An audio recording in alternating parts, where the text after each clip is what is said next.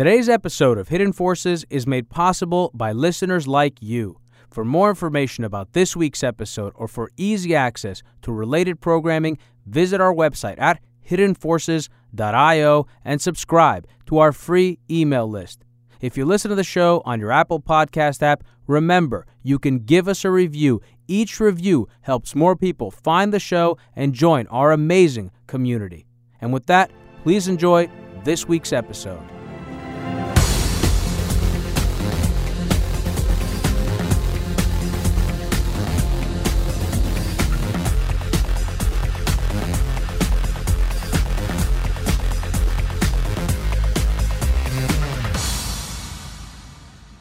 What's up, everybody?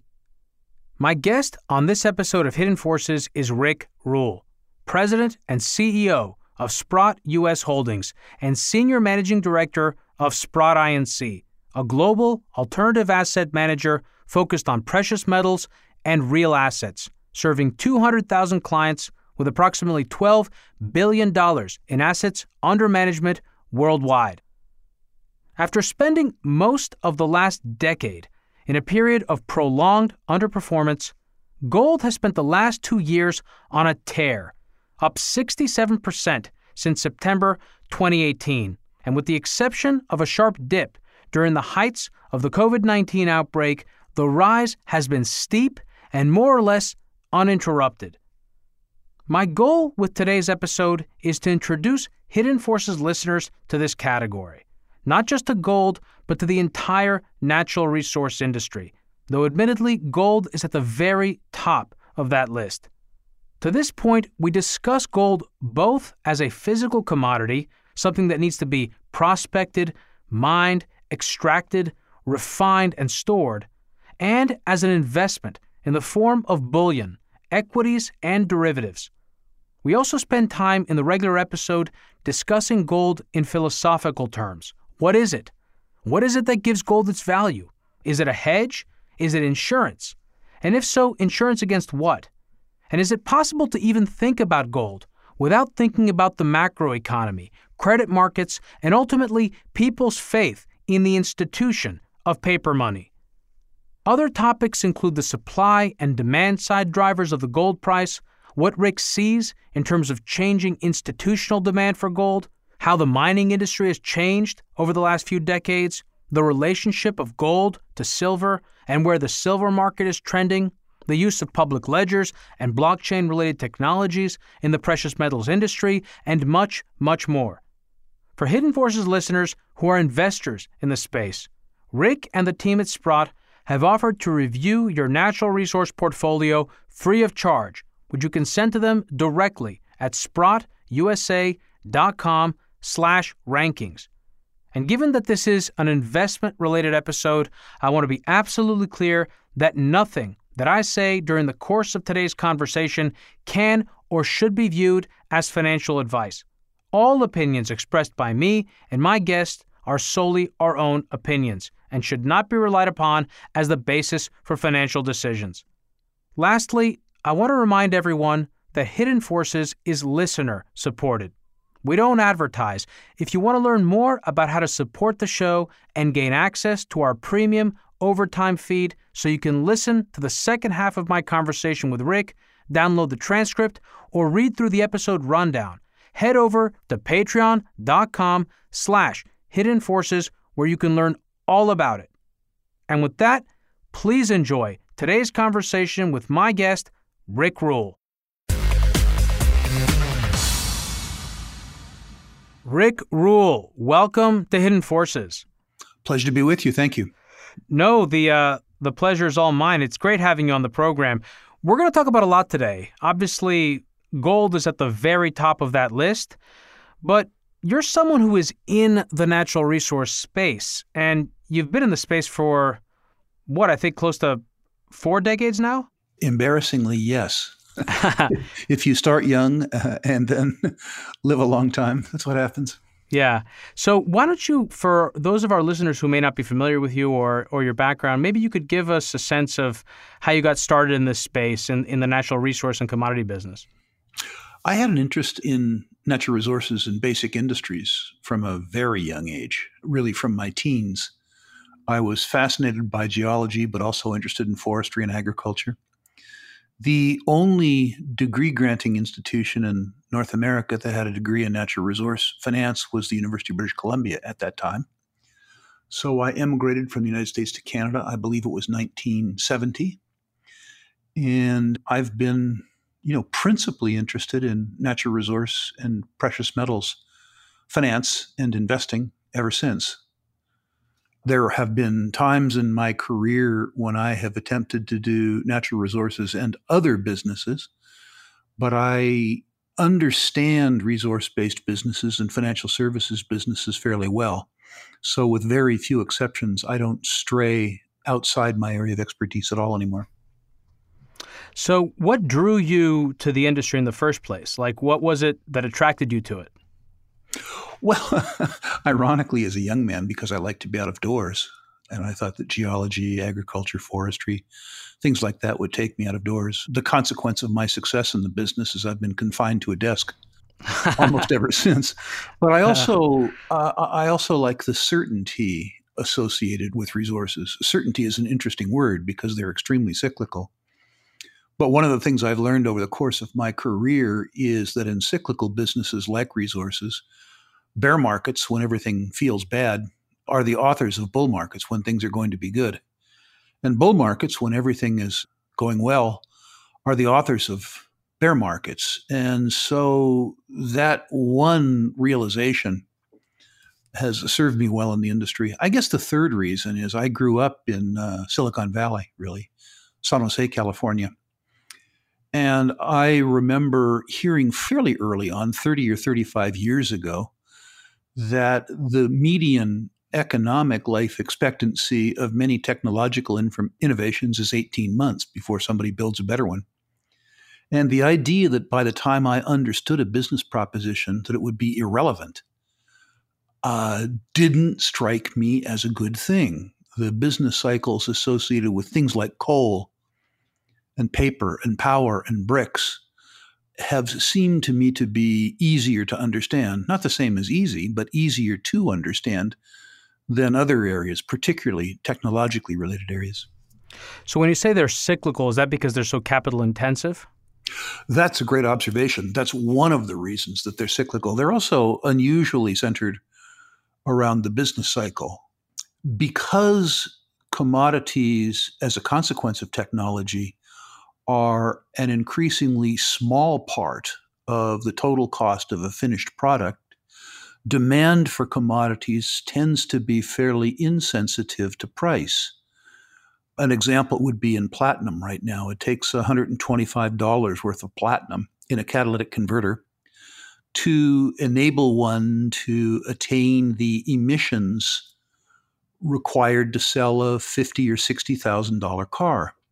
If the price of platinum doubled, it wouldn't change the finished price of the car. So when auto sales go up, as an example, it can impact platinum demand and the price can go up without impact, without the fact that the price went up impacting the demand. So the prices of commodities vary really dramatically. You know, witness as an example crude oil prices over the last 30 years. Hmm. So that actually raises another question, which is maybe why you find yourself so much indoors, which is that um, there's the, the, the, financial side of this uh, it, industry is very interesting, and I wonder to what degree, as you spend time in the space, your interests shifted to the financial side, and, and how interesting is that part of the business for you? I started really on the financial side rather than on the operating side, and while all of the industry is of interest to me, I started my life as a my career as a credit analyst, and I was reasonably successful as a credit analyst. But in terms of employing it, necessarily, I guess you're employed indoors. You maybe are explaining an instrument to a bank, you're explaining a credit structure or a capital structure to an issuer, you're explaining the efficacy of an investment to an investor. The other thing that happened is that although very early in my career, when I couldn't afford any backup, I did a lot of my own technical work, which is to say, I attempted to do my own geology. I attempted to do my own site visits. It became clear to me as soon as I could afford to hire somebody who was better than I technically, and mercifully that happened fairly quickly, that everyone was served better. There were certain things that I could do that the geologists or the engineers couldn't do. And there were certainly things that they could do, things that they could see that I couldn't see. And so, although I've always enjoyed the site visits and I've always learned a lot from them, the truth is that the highest and best use of my time is not necessarily on site visits, although I still do them from time to time. Principally, I, I guess, to learn about the non technical aspects of a, a company's culture, whether or not the safety culture is good, whether or not there is a feel of operational efficiency, something as simple as whether or not the labor force is happy, smiling, approachable, proud, those types of things. Hmm. Well, it's also interesting because the nature of the natural resource business, depending on the commodity, can be extremely risky, both politically but also in terms of personal, physical safety depending on where some of these mines are located, including in the case of gold. You know, so the, the focus today is on gold, or I, I, that's sort of how I imagine it, but I also am very curious to know not only how and where else Sprott invests, but also where your interests are and if there are any kind of exciting prospects for the future of the natural resource industry that you're interested in, maybe water. I know you've talked about uranium before. I'm not sure to what a degree it's cyclical. I know that it took a hit with the Fukushima reactor that kind of went offline in 2011 and then the depression of of demand by Japan. But I wonder so yeah, maybe you could tell our listeners to start, what are the buckets within the natural resource industry that Sprott invests and where your own interest area lies? In the very near term, which is to say the next 12 to 18 months, I think the easiest place to make money will be in precious metals. I believe that's a consequence of the policy response to the COVID 19 virus and the response to the slowdown in the economic recovery that we enjoyed for the 10 years prior to the year that we're in. By policy response, I mean, you know, quantitative easing, artificially low interest rates, debt and deficits. All of these things debase and destabilize various currencies, including the US dollar. And traditionally, during periods of time when people are concerned about the purchasing power of their fiat denominated savings, particularly when real interest rates are negative like they are now, precious metals have done well. And I don't see any alternative for the powers that be, the big thinkers, if you will, in their own minds, other than a continuation of fiscal policies that will be good for precious metals. So my suspicion is that both the good money and the easy money in the near term will be made in precious metals. The next part of what I'm going to say is, for me, much more speculative, which is to say that I believe that COVID or no COVID, we were due for an unwinding of the economic recovery that we had enjoyed from 2009 to 2019. While I'm not an economist, a 10 year long economic recovery is, in my experience, one that's very long of tooth particularly if you believe, like me, that that recovery was more due to artificial stimulus and artificial low interest rates than it was to an increase in productivity, an increase in trade, or an increase in individual wealth.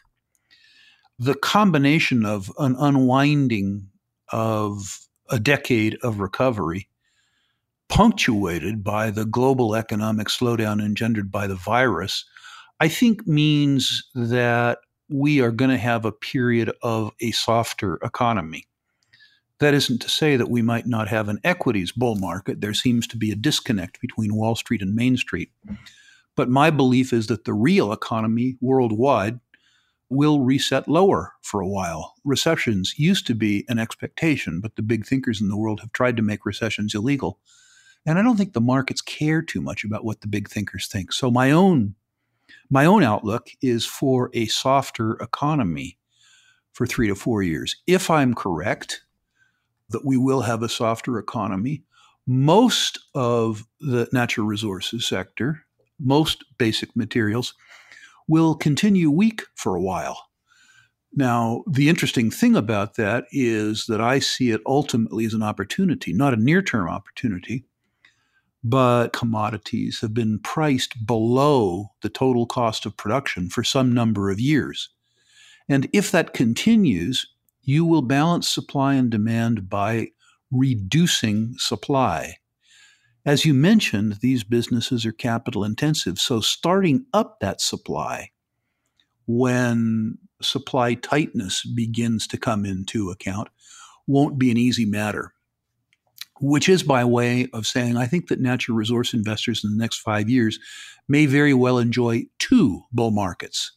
The first one, which is underway in precious metals, and the second one, three years from now, four years from now, five years from now, surprisingly strong rebound, sort of like the the rebound in the year 2000, 2001, across the whole range of industrial commodities. So, what sectors have been operating below cost of capital for the last few years that well, you're certain, referencing? Certainly, uranium, as an example. The International Energy Agency suggests that the fully loaded cost to produce a pound of uranium worldwide, including cost of capital, and importantly, adding back prior year write downs, you know, where companies take them off the balance sheet, is about $60 a pound. So you make the stuff for 60 and you sell it for 30. You lose $30 a pound. And of course, being miners, you try and make it up on volume. Tough thing to do. The consequence of that is that about half of worldwide uranium production is shut down.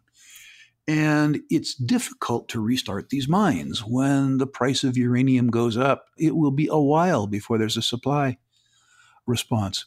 But a, probably a more dramatic example is oil and gas. The same agency, uh, International Energy Agency, suggests coincidentally that the price to produce a barrel of oil is somewhere between 50 and $60 a barrel.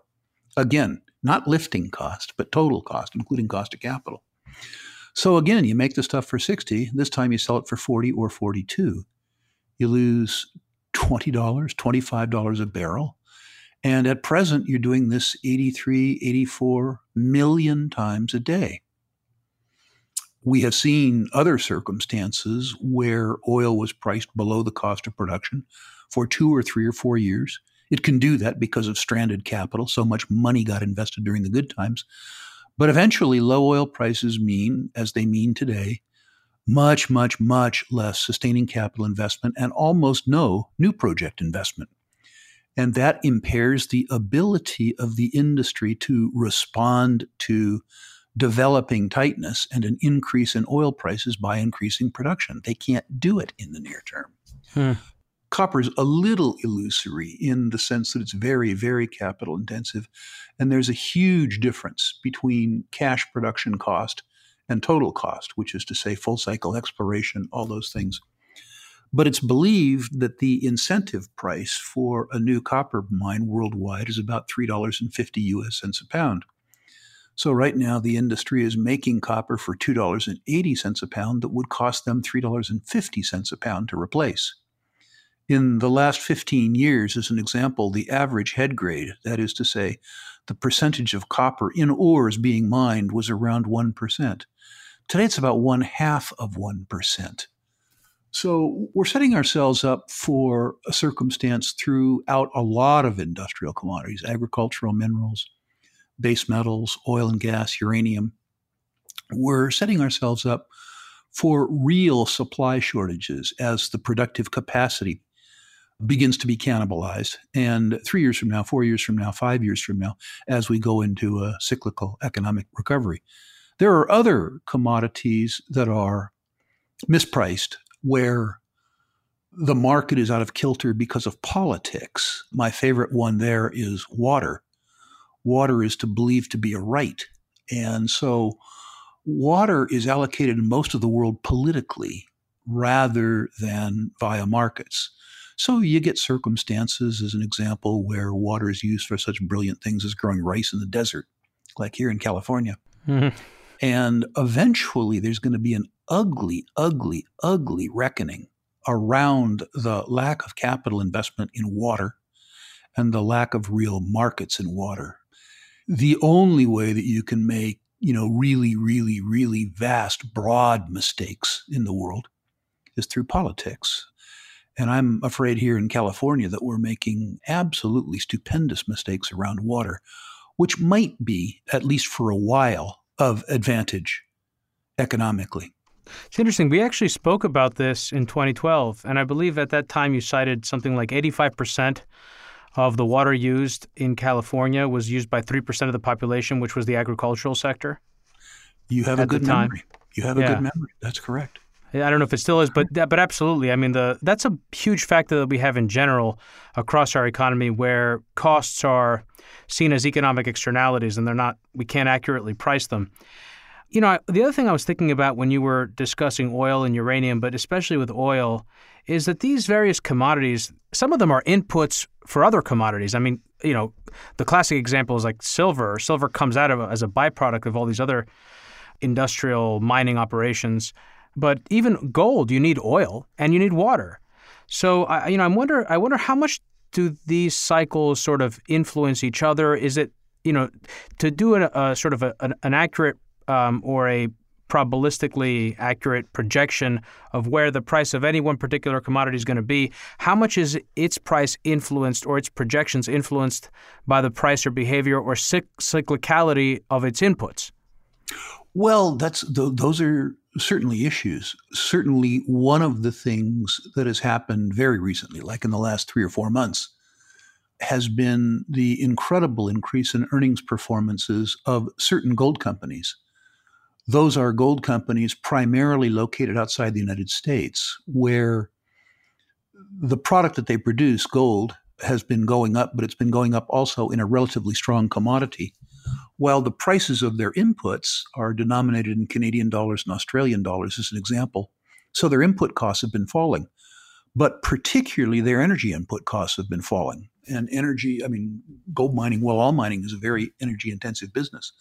So the incredible decrease that we've seen in oil and natural gas prices has been a real boon to mining companies. So what you say is true. Traditionally, the largest costs associated with the resource industries have been, well, the largest variable cost, of course, is exploration. But the, the real costs are the cost of capital because it's a capital intensive business. And then the so called social costs, social license, rent, tax, those types of things. And um, I could only wish those were those were cyclical. They only seem to go up. It seems that for most other sectors, the endogenous factors dominate in terms of determining price. But in, in the case of gold, it, always seems that every conversation about gold really focuses on exogenous factors that drive the demand, you know, like monetary policy, pandemics, QE, you know, financial crises. I wonder, with respect to gold, to what degree is its price determined by endogenous factors, which I imagine would be pretty much isolated to the supply side? And then how much of it is really exogenous forces that basically lead to conversations like the one we started this episode with, which are macroeconomic? In my experience, both are important. But because remember that gold is at once a consumer good in the form of um, high work index jewelry, and it's also money. So there are circumstances where the industry has done a relatively good job in promoting jewelry demand. And also, there has been a slow motion economic recovery in societies that put a real premium on gold as adornment. I'm thinking India, Pakistan, places like that. But the variable with regards to gold has always been investment demand.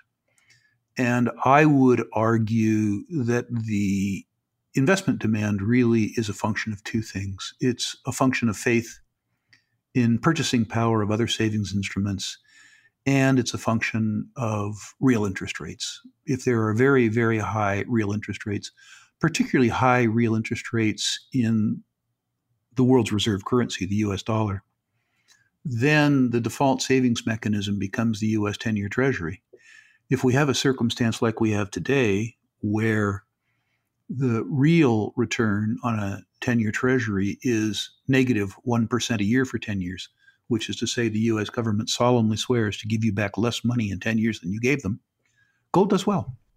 So that kind of raises another question for me, and it's something I um, I thought about when I sat down to to put together the rundown for this episode because I haven't in the three plus years now that I've been doing Hidden Forces, I haven't covered gold once, not once on the show. I mean, peripherally. We've never done a single episode dedicated to gold. And I'm someone who owns gold. I've invested in gold. I want to be careful when I say I see its value. I think I see its value, or maybe it's, you know, I see what I want to see. And so I'm also, as someone who has sought gold as a as a form of insurance, I'm also aware of the fact that I didn't always think of it as insurance. There was a time when I thought that it was an, a hedge against inflation, but I've since revised that that perception. And I, I would think it would be very interesting to have now a bit of a philosophical discussion about what is gold and how do we measure its value. I'm curious, how would you answer that question? If I ask you, what is gold and how we measure it, what would you say?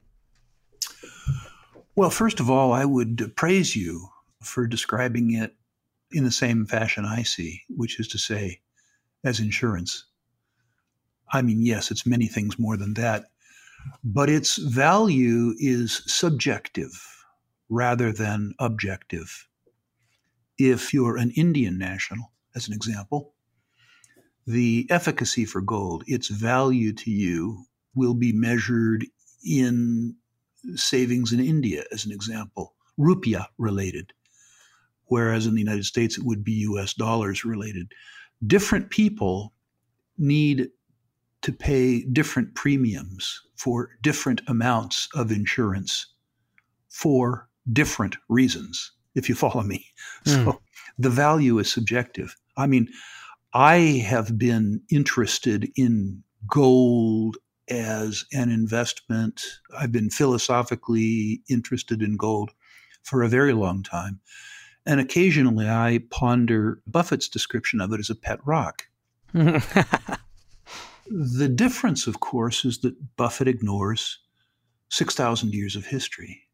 He ignores the fact that if you were a Vietnamese person at the end of the Vietnam War, you were either a prisoner or you had gold to pay to escape. He ignores the experience of the European Jewish diaspora. You know, he ignores a lot. And so I'm occasionally struck by the fact that there are psychological reasons for gold, maybe historical reasons. Why is it valuable? I mean, I understand that Aristotle described the reasons why it's money. You know, it has utility, it's pretty. Mm-hmm. It has a use separate and apart from being money. It's malleable, it's durable, it's divisible, it's constant, all those things. It's wonderful money. But occasionally, I too say, what gives it its value?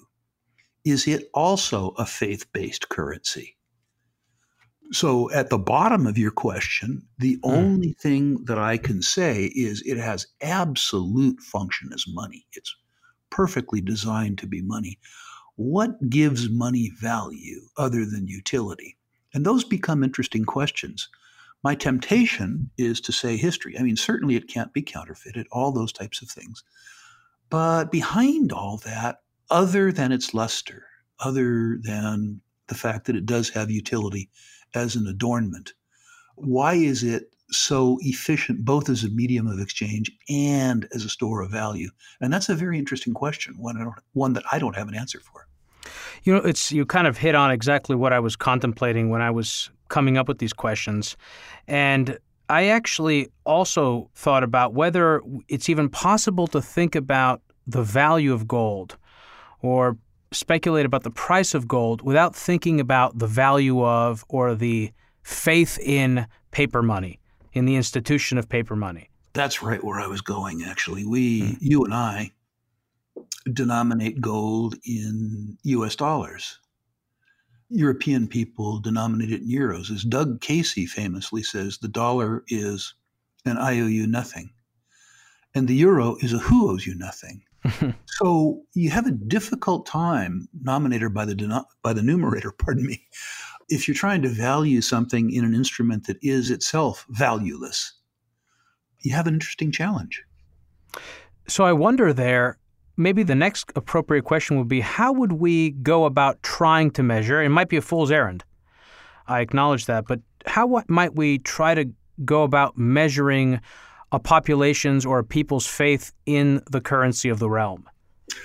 I don't know the answer to that. I do suspect anecdotally that the increasing fondness that people have for gold is an expression of an increasing nervousness. Maybe not about the purchasing power of the dollar, but rather the maintenance of purchasing power of longer term US dollar denominated savings instruments. Hmm. Because, you know, the, again, like it's been, uh, I guess now about eight years, eight years, because it was July 26 when, when I last prepared any questions to ask you. And if you had asked me then what I would expect to have happened to the value of gold in the face of the balance sheet expansion that we've continued to see in the in the years since, since that period, I would have been surprised. And so it's kind of an open question for me what the drivers will be going forward, given the economic circumstances that we may very well see continued sluggish growth in the U.S. And yet, there are, I think we've got a, a political setup that has greased the wheels of money printing, so to speak. And I wonder in that type of environment, are we describing, and again, because it, it, gives me pause that a lot of other people feel this way, but are we looking at a kind of stagflationary period? And in that world, in the, the last time we had a situation like that, gold, I think, actually, you'll know better than me. The, the returns, I think, were like 30% annualized over 10 years. But at the same time, we just got out of like a 10 year bull market in gold. So I'm curious what you think about that. I don't think that we have a replay in terms of gold performance of the decade of the 1970s, which was, of course, the decade of stagflation. Those were my formative economic years, so I remember them well. And the reason that I don't think that we have the replay is that we came into that decade with gold price controlled. It had been fixed by fiat at $35 an ounce. So it came into the decade selling for probably a third of what the free market price would have been at that point in time. Hmm. But the rest of what you say, I think, is reasonably prescient. It's interesting in terms of gold's place in the popular viewpoint that you say that you haven't done an article on gold for eight years. That's because I think your media product is something that you make a living on and you probably thought for some period of time that there simply wasn't enough interest in gold. Mm, correct. To do, to do an yeah. article on it. Uh, yeah. And I think that has a lot to do with with everything. One of the reasons that bear markets get oversold and bull markets get overbought is that people use price action to justify a narrative.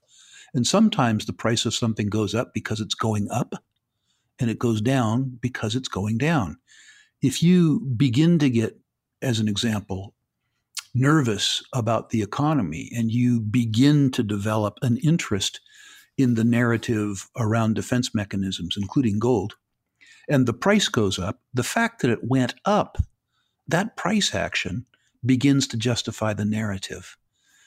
And while, as you suggest, the policy response over the last 10 years to the liquidity crisis of 2008 was stimulative. People wanted to believe, as a consequence of 2001 and 2008, that the big thinkers of the world, the government people, had things under control, that they stick handled or managed the world through difficult circumstances.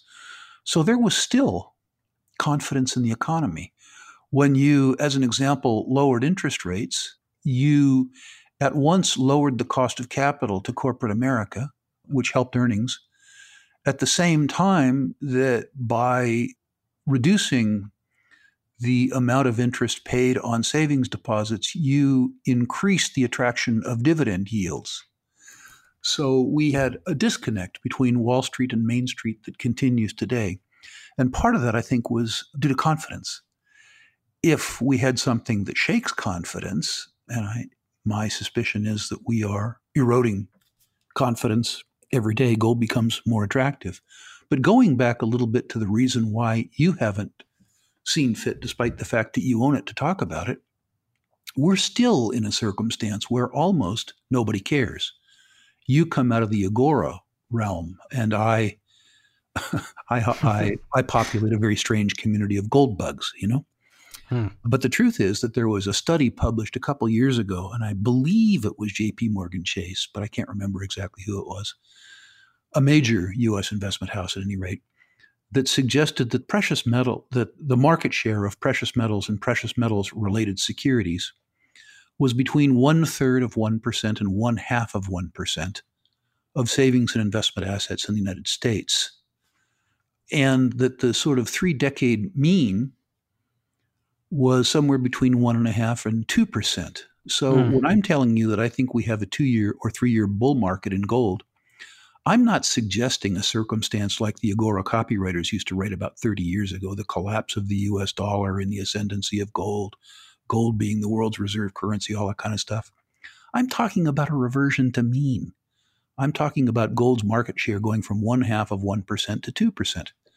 But if it does that, demand for precious metals and precious metals related securities goes somewhere between three and four times as high in the largest savings and investment market in the world.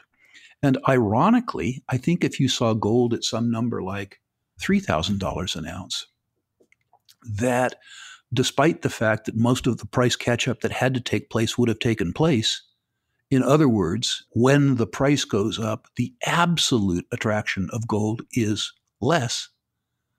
the psychological attraction to gold will be higher. It's a self reinforcing cycle. Yeah.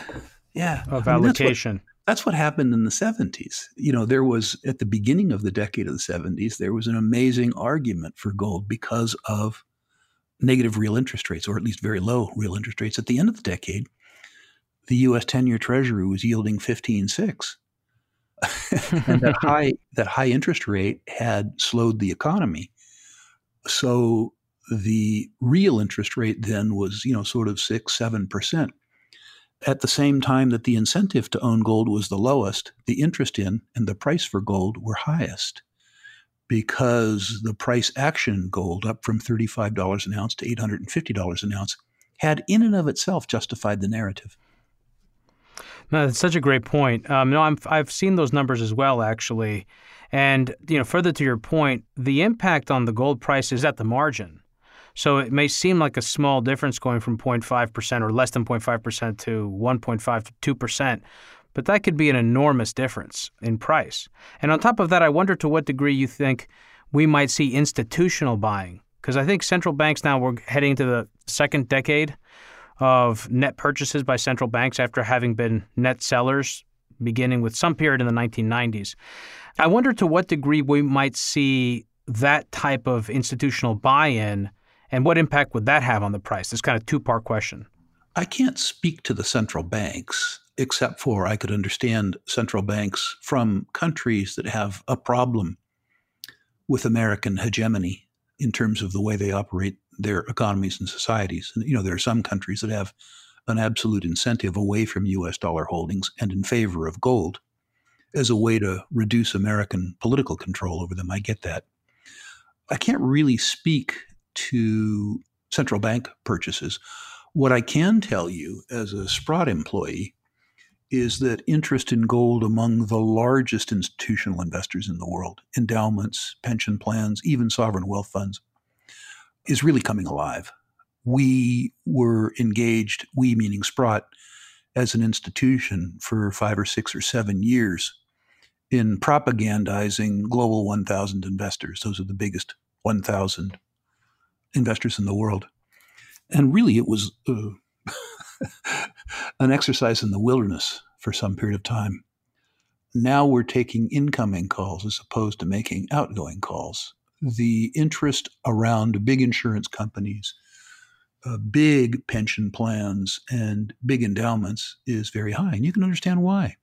You know, think about a, an endowment with a sort of a 30 year point of view that puts, you know, 15% of their assets in US 10 year treasuries. They are absolutely, positively, without a doubt, guaranteed to lose 1% a year compounded over 10 years. Hmm. Jim Grant describes that as return free risk.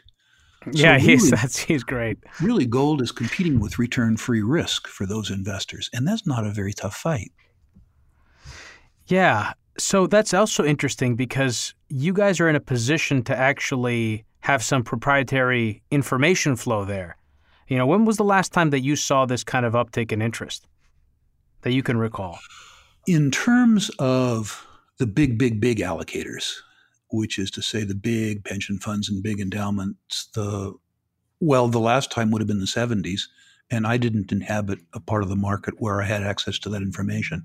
This is new in my career. Really, more than, let's say, 2011? Absolutely. That's so interesting. Yeah, when did that interest begin? When did you begin to notice it? 2000, 2019, about a year ago.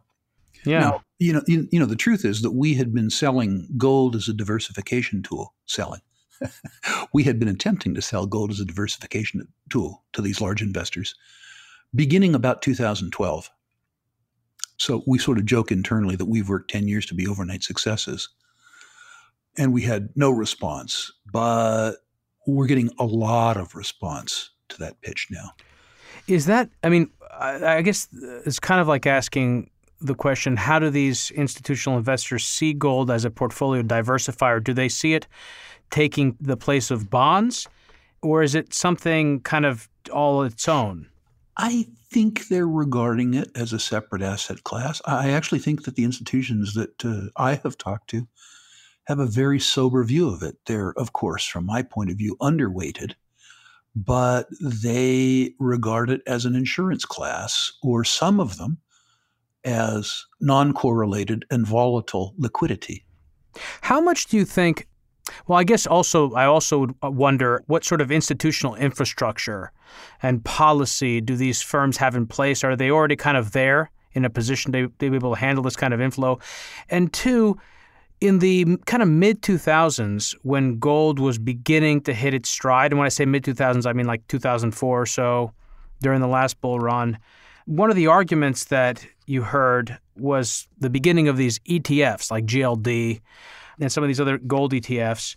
And I think those were, I think 2004 was GLD. And I think the iShares IAU Gold Trust was 2005. But how important of a role does that play this time around? Since, I, for the most part, there hasn't been a huge, uh, at least not proportional to ownership, creation of new derivatives products in the space that I'm aware of. Well, GLD has been enormously helpful, I think, in terms of democratizing gold ownership gold has always been easy to buy and sell for those who developed the capacity to do it. But as all of the other aspects of our life become more securitized, the ability to hold gold surrogate products, which is to say ETFs and securities accounts, has made them broadly more accessible to many, many people. GLD, remember, started as a retail product, and it was an enormously successful retail product the very liquidity that it enjoys now means it's a great institutional product.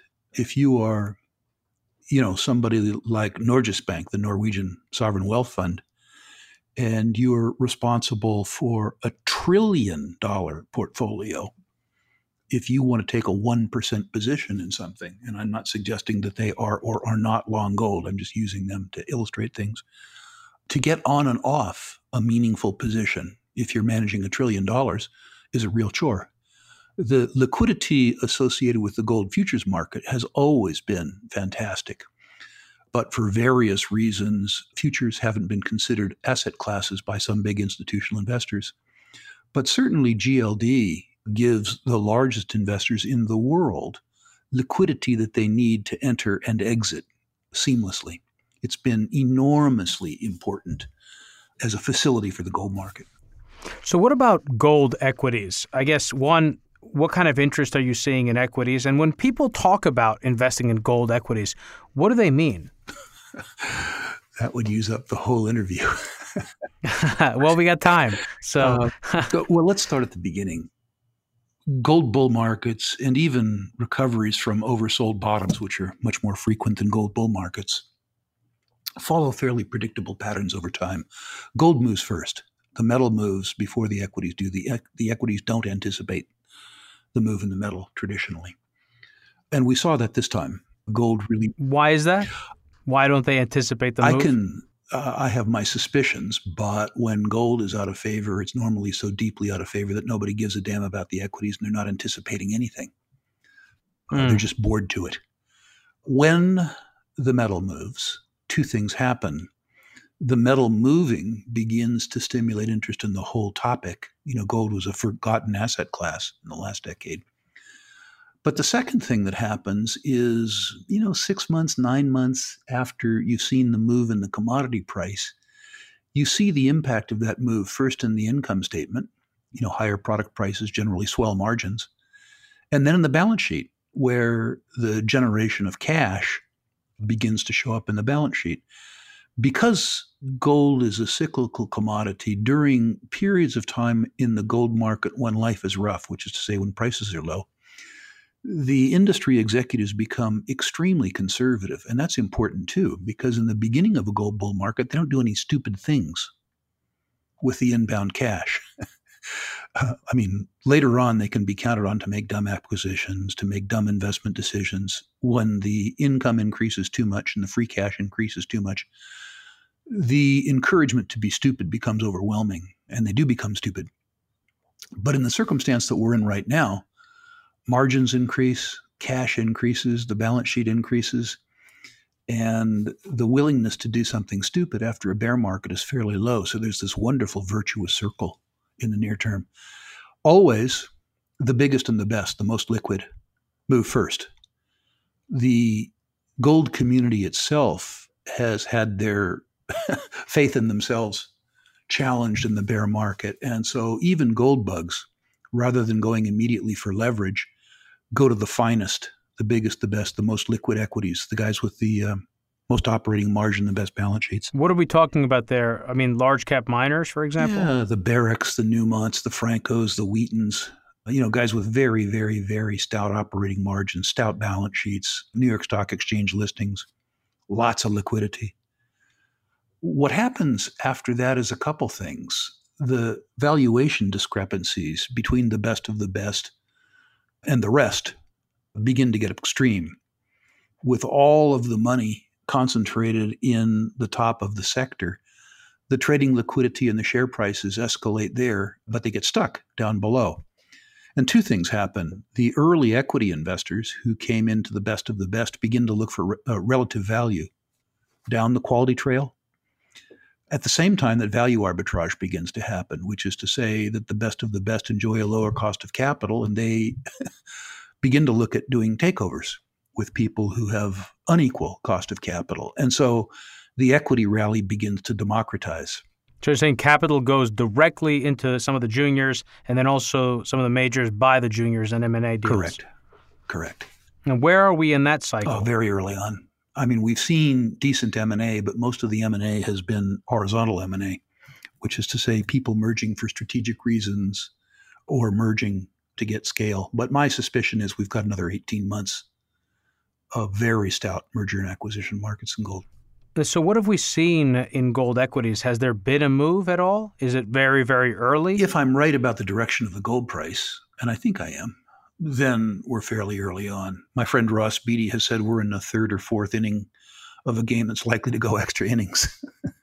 mm. Certainly the last six months, well, really, I guess the last nine months, you could say we've been in an equities bull market. But all the move at the beginning was concentrated on the great big guys. The last three months, we've seen a much broader based and much more explosive move. What's interesting this time is that in prior recoveries, gold would go from the ultra large caps to the large caps to the mid caps to the juniors and then to the hyper juniors, you know, the sort of 50 million market cap explorers. Just in the last 60 days, we've seen an explosion in the hyper juniors, a real speculative explosion. And I don't know if this is Robinhood money coming in. I mean, I don't know what it is. I've never seen a market that has democratized, gone from institutional to retail punter as fast as this market has. And that makes me a little nervous about a meaningful pullback in the near term. That's very interesting. You mean in equities or also in the price of bullion? In the equities. I you know, I think bullion has a real friend in Congress and the executive. really? That's interesting. Well, I want to pick your brain more on that, Rick, as well as what we're seeing in equities. But we're going to move the second part of this conversation into the subscriber overtime. For anyone who is new to the program, Hidden Forces is listener supported. If you want to access the rest of this conversation as well as the transcripts and rundowns to each episode, head over to patreon.com slash hidden forces. There's also a link in the summary page to this episode with instructions on how to connect the overtime feed to your phone so that you can continue to listen to these extra discussions just like you listen to the regular podcast. Rick, stick around. We're going to move the second half of this conversation into the overtime. Great. Today's episode of Hidden Forces was recorded in New York City. For more information about this week's episode, or if you want easy access to related programming, visit our website at hiddenforces.io and subscribe to our free email list. If you want access to overtime segments, episode transcripts, and show rundowns full of links and detailed information related to each and every episode, check out our premium subscription available through the Hidden Forces website or through our Patreon page at patreon.com slash hidden forces. Today's episode was produced by me and edited by Stylianos Nicolaou. For more episodes, you can check out our website at hiddenforces.io. Join the conversation at Facebook, Twitter, and Instagram at Hidden Forces Pod, or send me an email at dk at hiddenforces.io. As always, Thanks for listening. We'll see you next week.